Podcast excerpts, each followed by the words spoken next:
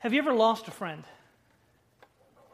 I'm not talking about the rest in peace losing of a friend. I'm talking about maybe a guy that you went to elementary school with, and you went to middle school with, and you went to high school with, and then he went to one school, you went to another.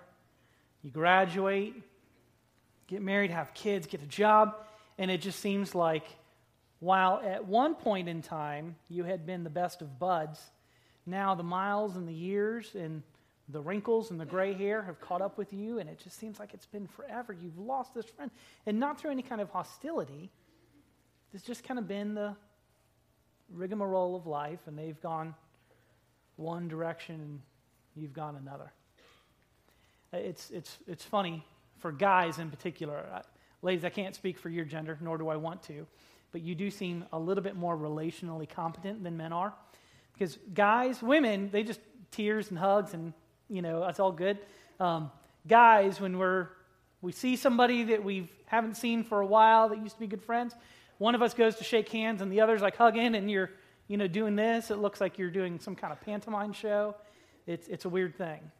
Uh, I had the opportunity this week, something that I have known but didn't, didn't realize, where uh, sitting down for Thanksgiving dinner, and my uh, aunt and uncle are here, or at my mom's house, mom and dad's house, and uh, they're talking about how much they love their new preacher. And their preacher was a guy that I had uh, discipled as a seminary student, and um, I think 13 years ago, he was Joseph, Marcy was Mary, and a one year old Chloe was baby Jesus. And they sang as part of a Christmas musical. And Matt, is now my uncle's new pastor, and my aunt is his secretary. and so, you know, from Kentucky to South Florida, um, it was funny because my uncle took a picture of our. You have to do pictures on Thanksgiving when your family gets together. It's obligatory. Um, whether you like pictures or not, you have to do family photos. You got to smile. And he, he sent a text, texted a, a picture of my family to Matt, and Matt said, "I'll be right over." And my uncle said, "Oh no, no, no, we're in, we're in Fort Lauderdale. We're not in Sebring. And so Matt and I had the opportunity to kind of text and spoke on the phone briefly to just say, hey, man, we need to catch up when it's not family and everything else going on. But it was kind of nice to kind of reconnect with a friend that I think it's been 12 years or 10 years since we've spoken. And just kind of a neat thing to kind of, uh, that, that's the good story of kind of losing a friend through distance and then kind of regaining it back. But today, when we talk about losing a friend, we see something very poignant. It, it's the story of you and it's the story of me in the passage that we look at today because it is, is, it is the story of Peter's denial of Christ. The story concludes with Peter weeping bitterly because he realizes what he has done in betraying a friend who the Bible says will always stick closer than a brother. The one who said that he came to give his life as a ransom for many, including Peter, who denied him. There is no one among Jesus' most intimate group of followers who protested their loyalty more loudly than Peter. And that makes his denial so inexcusable. Everyone else may deny you, but not me. Jesus, you know me. I'm, I'm your man. And so the thing that I find interesting is last week, as we looked at the conclusion of Matthew chapter 26, Jesus was arrested. And as we move into chapter 27 next week, his trial will begin. And it's really only by the most generous of concessions that we can actually call what Jesus undergoes a trial. It is not a trial, it's more of a plot. But in our passage here, right before Jesus' trial, Peter goes through a figurative trial. He's got a jury of his peers that are accusing him of something to which he will provide evidence to deny what they assert. And I think Matthew's doing something really ingenious here by juxtaposing Peter's figurative trial right before Jesus' literal trial. He is inviting us to compare and contrast how these two men bear up under pressure. Jesus, of course, makes the good confession before Pilate that he is the king, that his kingdom is not of this world. Jesus, while the outcome is not good for him personally, bears up well. Peter, on the other hand, fails un, in his trial under far less threatening conditions. And so it's a very simple passage that we look at this morning. It's uh, Matthew chapter 26, verses 69 through 75. Just a few short verses. And quite honestly, some of my explanations will be very simple and uh, perhaps um, for which you will rejoice, relatively brief. Um, well, let me give you the points here. So that way you can write down at least your first three points and you can then listen instead of worrying about what's going to come up. As we see Peter's three denials um, happen, and you're not going to be able to follow on the, the screen here. We'll stick with the first one. Peter begins by claiming simple ignorance. It's your first point.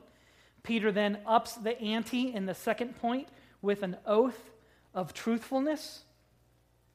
In his third denial, number three, Peter finally cusses and curses his hearers and himself. And I'm going to assert that one of the reasons that the Holy Spirit oversaw the inclusion of this story in the gospel is to inspire some humility among his modern day followers.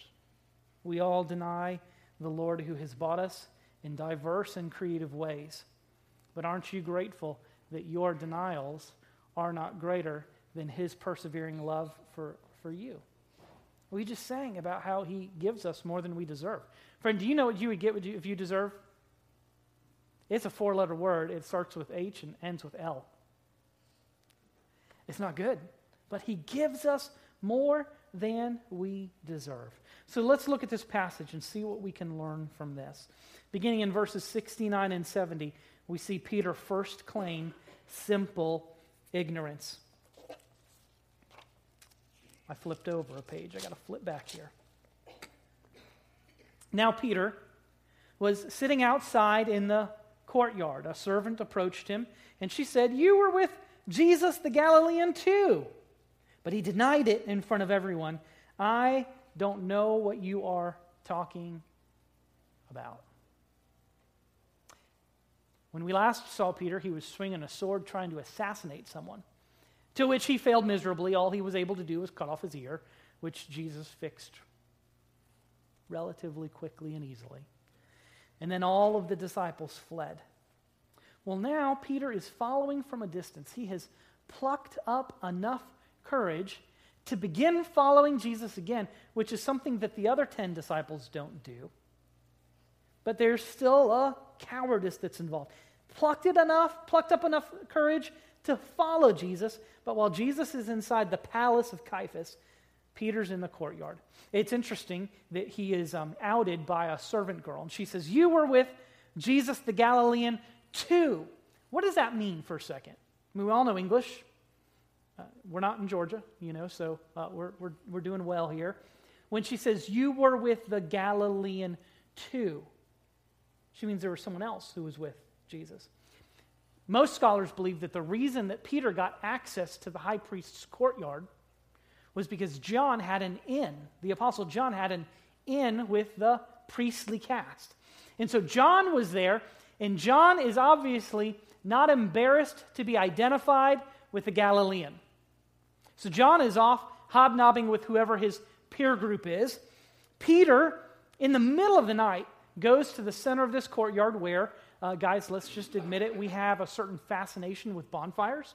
If there's a fire, we're going to be close to it. They didn't have Adirondack chairs or camping chairs, but in the cool of the evening, all the guys are standing around warming up their hands. And this lady recognizes him and says, you were with Jesus the Galilean too.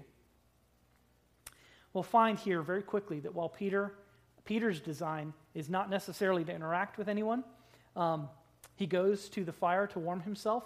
Um, evidently, the temperature around the fire gets hot enough that he doesn't want to be by the fire anymore. We'll see that here in just a second.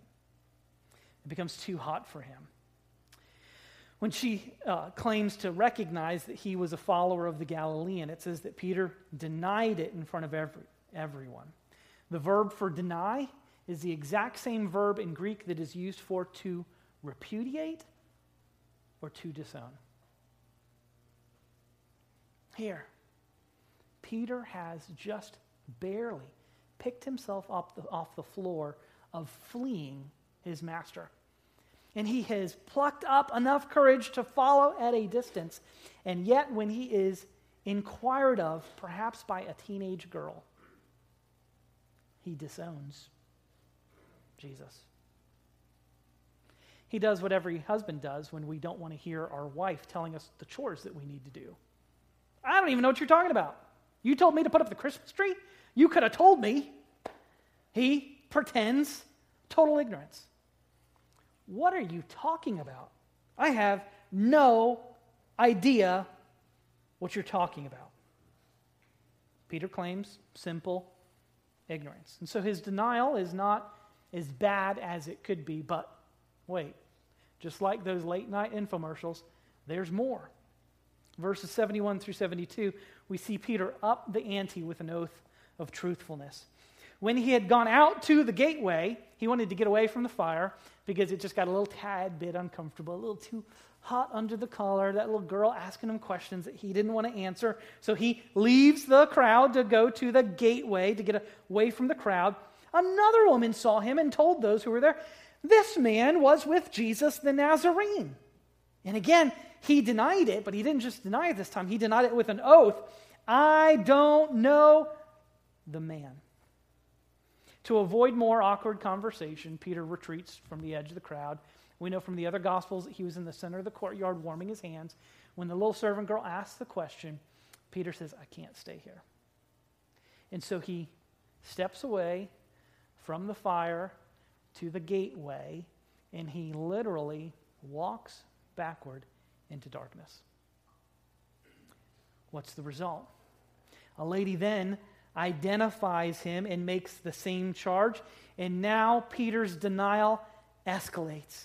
At the very first time he claimed ignorance, now he swears, he takes an oath, and what does he say? He denies that he even knows the man. Now, we all know who the man is. The man. It's some generic, indescript, vague description for the person that he left everything to follow for the last three years. He doesn't say, I don't know Jesus. He can't even bring himself to mention his name. He says, the man, whoever it is.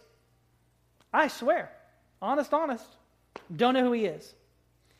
This brings up an important issue because you don't have to read the Bible much to know that Jesus had a lot to say about oaths. As a matter of fact, he said, don't do them. If you have to swear and pinky promise and Scout's honor, nanu, nanu, whatever it is, to make it sound like you're telling the truth, he says, just let your yes be yes and let your no be no. Don't take oaths. But here's the thing that's really interesting this whole issue of oaths happens all over the place in the story of Jesus' crucifixion, uh, crucifixion uh, narratives. As a matter of fact, uh, just last week when we were looking at Jesus before Caiaphas, Caiaphas places Jesus under an oath and says, I adjure you by God in heaven to tell us plainly whether you are the Messiah, the Son of God. Jesus takes an oath that is forced upon him and is not held guilty for doing that. But Peter freely makes an oath that Jesus in the Sermon on the Mount has specifically forbidden. Why? Let your yes be yes and your no be no. What is Peter trying to do with his oath? He's trying to make his promise look like a truth. And he figures by swearing, now maybe my chicanery won't be found yet, found out. Peter freely makes an oath while Jesus merely takes an oath that is forced upon him. An oath is a, uh, the process of uh, solemnizing the truth that you claimed and invoking God's character. Here's the thing that's most ironic as we begin to compare and contrast Peter's trial with Jesus's. Jesus tells the truth under oath and is condemned to death. Peter uses an oath to cover his lying and he escapes unscathed. Doesn't that just burn you up? You ever told the truth and gotten in trouble for it? Surely that's had to have happened to you. Some prejudice. You've stood up for your faith and you think, oh, God's going to show up and this is going to be awesome. I'm going to get that promotion. My light, my light shine, this little light of mine. And then you find out that because of your faith, you don't get the job. Isn't it terrible when unrighteousness seems to prevail? But Jesus is clear don't make oaths. Jesus tells the truth under oath, condemned to death. Peter uses an oath to cover his lying, and he escapes unscathed. Peter's sin, as he backs away from the light into the darkness, Peter's sin increases both in quantity. There was one denial, now there's two. And it increases in its quality. Before it was simple ignorance, now he's swearing Scout's honor. I didn't do it. Third, Peter finally cusses and curses his hearers and himself, verses 73 and 74. After a little while, those standing there approached and said to Peter, You certainly are one of them, since even your accent gives you away. Then Peter started to curse and to swear with an oath, I do not know the man. Peter's accent gives him away. It's a first century version of racial profiling. You're not from these parts. You got a little lisp, you've got a little accent, you've got something that is going on. And Peter is beside himself. Because in John's recounting of this story, when the third question is asked by the people in the courtyard, we're told specifically that the person is a relative of Malchus, who is the guy that Peter cut his ear off. So now Peter thinks, man, the gig is up. The gig is up. Hey, son of God, I ain't worried about you because my God is now myself and I have to save myself. So he's going to lie and he's going to up the ante and make it as uh, extreme as he can by cussing and cursing to get out of what he is dealing with. The truth of the matter is that Peter could have gone, Well, of course I'm a Galilean. This is Passover week. There are thousands of Galileans in town for the Passover. I'm just one of many. But he, he didn't think like that. He was not a smart sinner, which is a good thing. He was not a smart liar. There are much more conceivable ways to lie. So the point here is not learn how to lie well, it's don't lie at all. Let your yes be yes and your no be no. But there are other ways that Peter could have saved his skin without going the direction that he did. Here's the thing that's terrible having lied twice, guess what he does now? What are you going to do if you lie twice? You're going to lie a third time. It is amazing. You know, I tell my kids this, and I haven't said it recently. Thinking something sinful and doing something sinful means you sin twice. You get that? Thinking it, if you can stop yourself at thinking, don't pat yourself on the back because you've still sinned. But when you have premeditated your sin, you haven't just done one sin. There are multiple sins that are involved.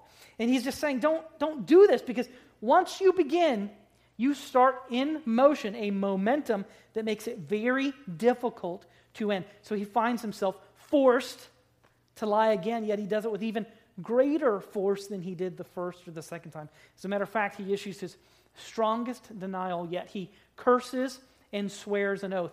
The word for curse is the same uh, Greek word that we use for to anathematize, to pronounce a curse on. It's what Catholics have done to Protestants. If we don't believe Roman Catholic doctrine, we are accursed. We are anathema. That's what he's saying. He's cursing the people that are insisting that he is a follower of Jesus. He is asking God to punish him if he is lying. And I want you to get exactly what Jesus is saying, or what Peter is saying. He is not only denying that he's not a follower of Jesus, he's denying to have any knowledge of who the person is. That's amazing. There is no small degree of irony that, as we looked at last week's passage, as Jesus uh, made his confession before Caiaphas when he was placed under oath. It says that he tore his robe and they said, What do you want to do? We need to, he needs the death penalty. And then it says that they spit on him and they beat him and they asked him to prophesy. Who, who, who hit you, Jesus? They are mocking Jesus' prophetic powers. And yet, at the very moment that he is being beaten and mocked for his prophetic powers, Peter is experiencing Christ's prophetic insight coming true to the T. What has Jesus said? You will deny me You will deny me. All the disciples will flee. And friend, let me just encourage you when you see the painting of the Last Supper, and you go, oh boy, that'd be wonderful to be there. No, it really wouldn't. Because you know what you'd do after Thanksgiving dinner? You would flee. You need to see yourself in the painting, not with the rosy red cheeks of a cherub, but with the high tailed, picking your man skirt up and running as fast as you can because you don't want to be identified with Jesus. The story is in there to be a portrait of you and me and our lack of faithfulness to our faithful God. Peter is experiencing the complete power of Jesus' prophetic prediction in his experience here. And if we stopped here, it really is, it's a very poignant story. It's not a very um, encouraging story, but it's put here, I think, by the Spirit for our instruction in this sense. It is very easy throughout history. Uh, the Jews have been a despised race because they killed the Son of God. The Romans have been held guilty because they allowed the tragedy, the travesty of justice to take place that led to the crucifixion of Christ. But in the midst of all this, all of this happening on a universal scale, it is not just Jews and Romans, it is disciples, it is followers who do not follow as well as they proclaim, as much as they protest. I'll share a story, and uh, not here today, so I'm not going to mention a name. Um, we send out quarterly uh, giving statements. So once a quarter, if you uh, give to the church, you get a record for accountability. That's really what it is. And I happened to have a lunch appointment with uh, someone uh, just a couple weeks ago, and it was, I guess, the week after um, giving statements had gone out. And uh, walk into the restaurant, and he goes, he's just shaking his head as I'm walking up to the table. I'm like, hey, man, how's it going? He's like, man, I just opened up my giving statement. I'm like, okay. He said, man, I'm embarrassed. I'm like, why? He goes, Well, this last three months have been really tough. And if I hadn't gotten that, I would have assumed I was a lot more faithful financially to the church than I have. And when I had this amount staring me in the face, he goes, I feel like I shouldn't even show up at church because I'm not doing my part. I said, Well, to be quite honest, I don't know what's on your giving statement. You just told me. And I said, Here's the deal. What are you going to do about it? And he goes, uh, I can't make up for it because I can't back tithe three months because I don't have that much money. But I'm going to be a lot more principled about doing what I want to do. What was the problem? This young man had assumed that his faithfulness was much higher than in truth what it was.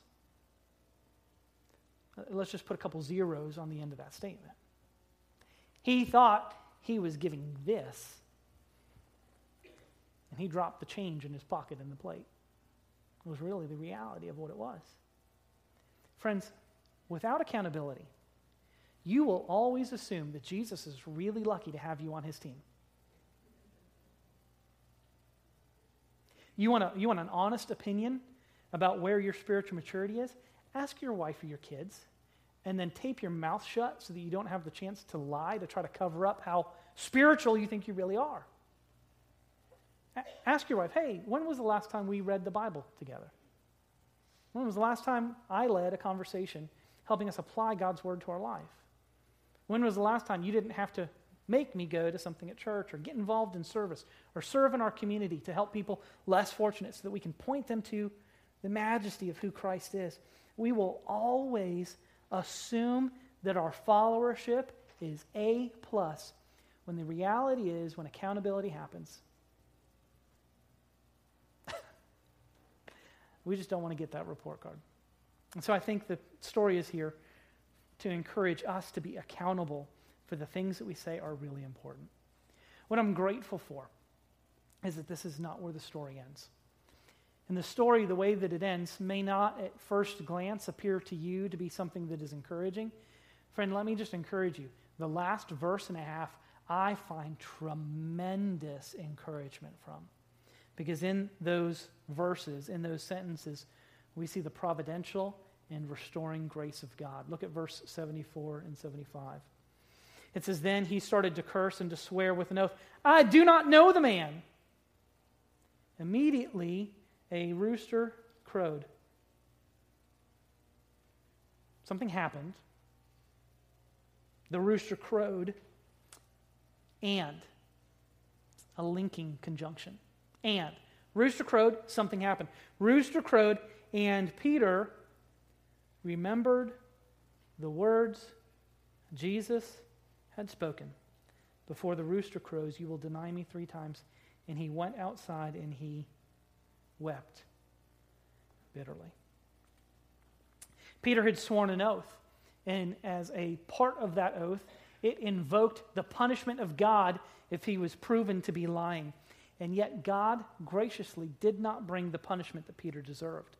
I think we could all say that the crowing of the rooster and the remembering of Jesus' prophecy brings its own grief from one perspective, but from another perspective, that crowing of the rooster can be viewed as a preventative grace. Friend, what has been the trajectory of Peter in this episode? Simple ignorance, oath of truthfulness, cussing and cursing. It ain't good. What would have happened if the rooster didn't crow? Would there have been a fourth denial? Would there have been a fifth denial? Would Peter have completely walked away from it? Would, would Peter have fallen so fatally that it was impossible for him to get back up? Quite possibly. The trajectory was not an encouraging one. And yet, God, by His grace, allows the rooster to crow and allows Peter's mind to remember.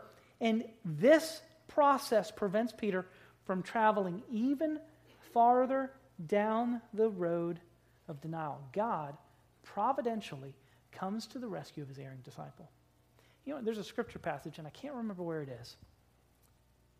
I think it's in 1 Corinthians 10, maybe 2 Corinthians 10, where it says that no temptation is overtaking you except that which is common to man. And God will not allow you to be tempted beyond what you are able, but through the temptation, He will provide with it, you know what the scriptures say? A way of escape. What has just happened with Peter? If we left Peter to himself with no providential and restoring grace of God, Peter is lost.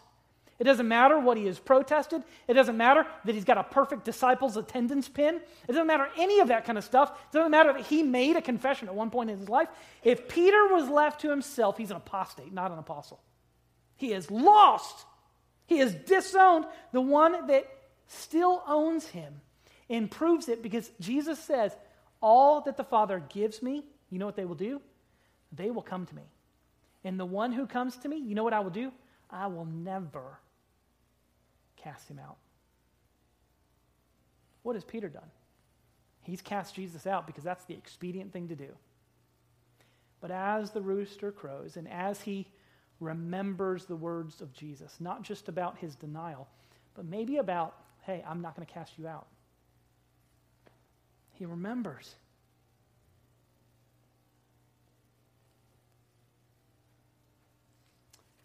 My, uh, my daughter has a little box. And um, Reed, you'll like this. Okay? It's good for you, not good for me. Um, every Wednesday night, Reed has a little outline that he does with the youth service. And I think since Chloe has been in the youth group, every little sermon outline that she's ever had is in that box. Now, the ones from Sunday morning, she throws those away. Um, but the, the ones from Wednesday night, she, she keeps those. Now, I don't know that she pulls them out and reviews what Reed has taught, but there's at least some very meager attempt to remember instruction.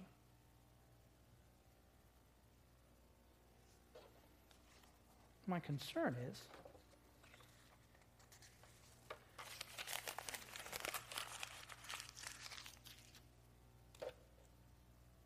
That's what happens with your bulletin. Right in the garbage. With all the rest of that junk mail that you get that you don't even open. Now, I, will say very forthrightly, I do not think that I have anything worth saying that is worth you hearing. But I think hidden within God's word are vast treasures that are worth your attention.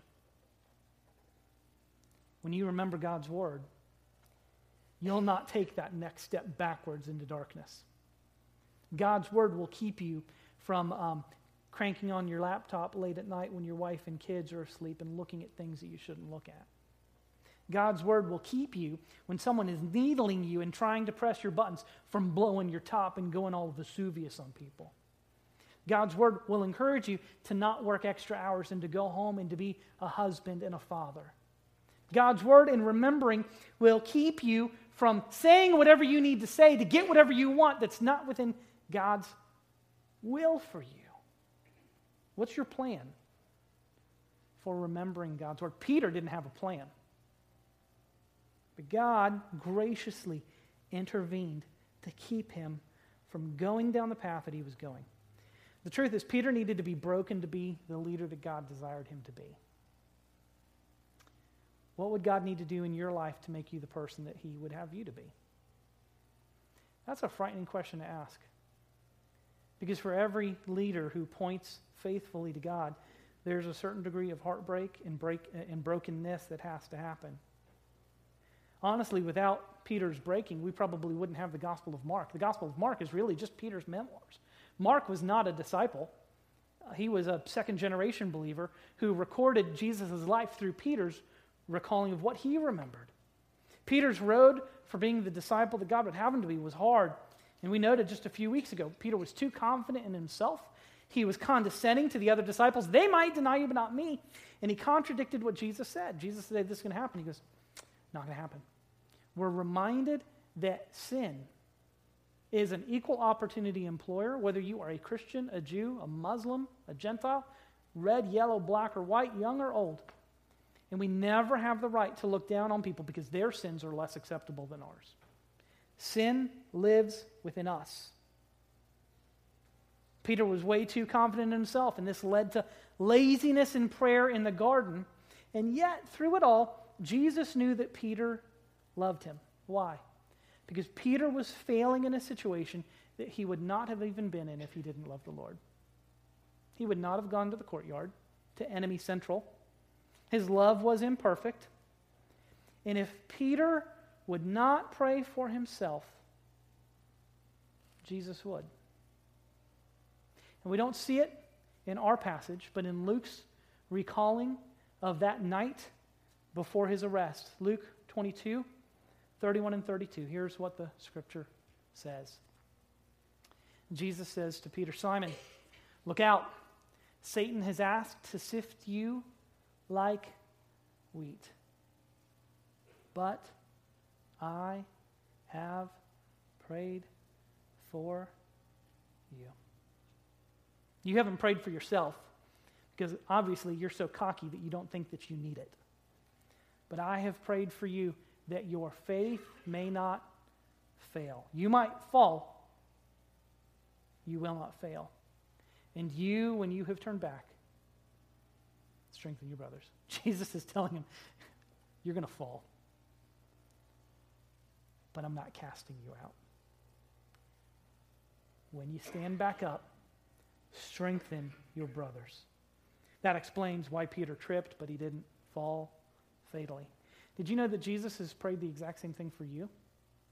It's really kind of sweet to think that Jesus prayed for Peter. As he's announcing his betrayal, he says, Peter, I've prayed for you. But Jesus has prayed for us as well. In John 17, verse 20 and 24, Jesus' high priestly prayer in the garden. He does for us what he did for Peter. He says this I pray not only for these, my disciples, but I pray also for those who believe in me through their message. Who's that? everybody else that wasn't a, an apostle. You and me. The worldwide church of Christ. I, I pray for them who will believe in me through their message. Father, I desire those you have given me to be with me where I am. So, end goal, we're going to be with Jesus. Right now, we're going to trip and we're going to fall, and it's not going to be pretty. And we might think we have fallen off the pathway, but Jesus is praying that we will be with him. Then they will see my glory, which you have given me, because you loved me before the foundation of the world. Christ did that for Peter, which teaches us, praise God, that there's hope for us as well. Your sin is not the last statement. Jesus' persevering love is.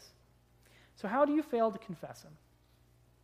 Are you worried at school that you're going to be known as a Jesus freak? Does your language, Monday through Friday, uh, would it not be acceptable in our children's ministry on Sunday? The things that you laugh at and the humor that you use, the anger that you allow to spill out, the media that you consume. It's not just Peter who falls, it's every disciple. And we ought to confess Christ as often as we can. You see, I think here's the irony.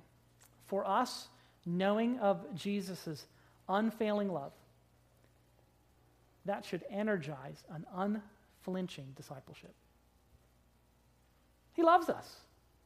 He's not going to cast us out. And instead of that being permission for us to do what he doesn't want us to do, that should cause us, come what may, to be willing to follow him faithfully. And that, my friends, is why Peter weeps. He has cast out of his heart the Jesus who has said he would never cast Peter out if his confession was sincere.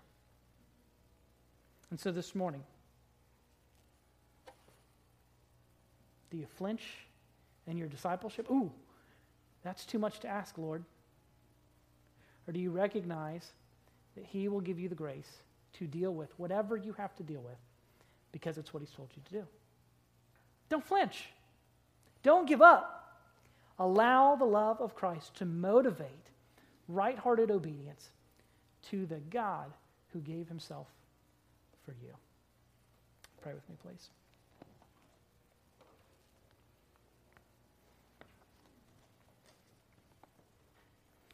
Father, just this week, we have kind of proverbially counted our blessings.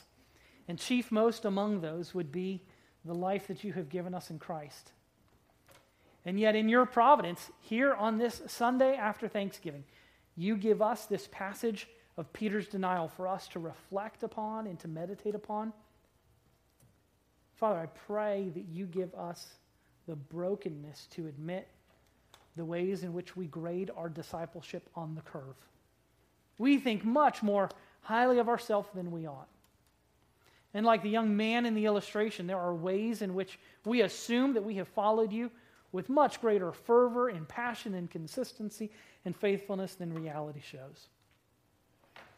Father, I pray this morning that as we marvel about the grace of God in Christ who gave his life to save us from our sins, that you will help us to turn from our sins and to turn from Christ. That is not something that we just do once and for all. It is something that we must do every day as we seek to follow you faithfully as your disciples. So today, God, I pray that you break our hearts, that you encourage obedience, that you help us to know your unfailing love, that you help us to live out unflinching followership, for you are worthy. For those of us here that are believers, God, we pray that you work your grace of repentance in our lives and that you help us before we leave this building to bow on our knees before you and to ask for your forgiveness to ask for the strength to obey you the way that you deserve. Father, for those of us that may not be followers of Christ, I pray that today their conscience is pricked to understand that God is far more glorious than their minds can even conceive. That today could be a day where they have a relationship that is made right with you because they confess their sins and the greatness of the Saviorhood of Jesus Christ. Following you is the greatest privilege in our life, and it's the chief most thing for which we should be thankful. And I pray that we demonstrate our thankfulness in how we live, not just in how we sing or sit in pews. In Jesus' name we pray. Amen.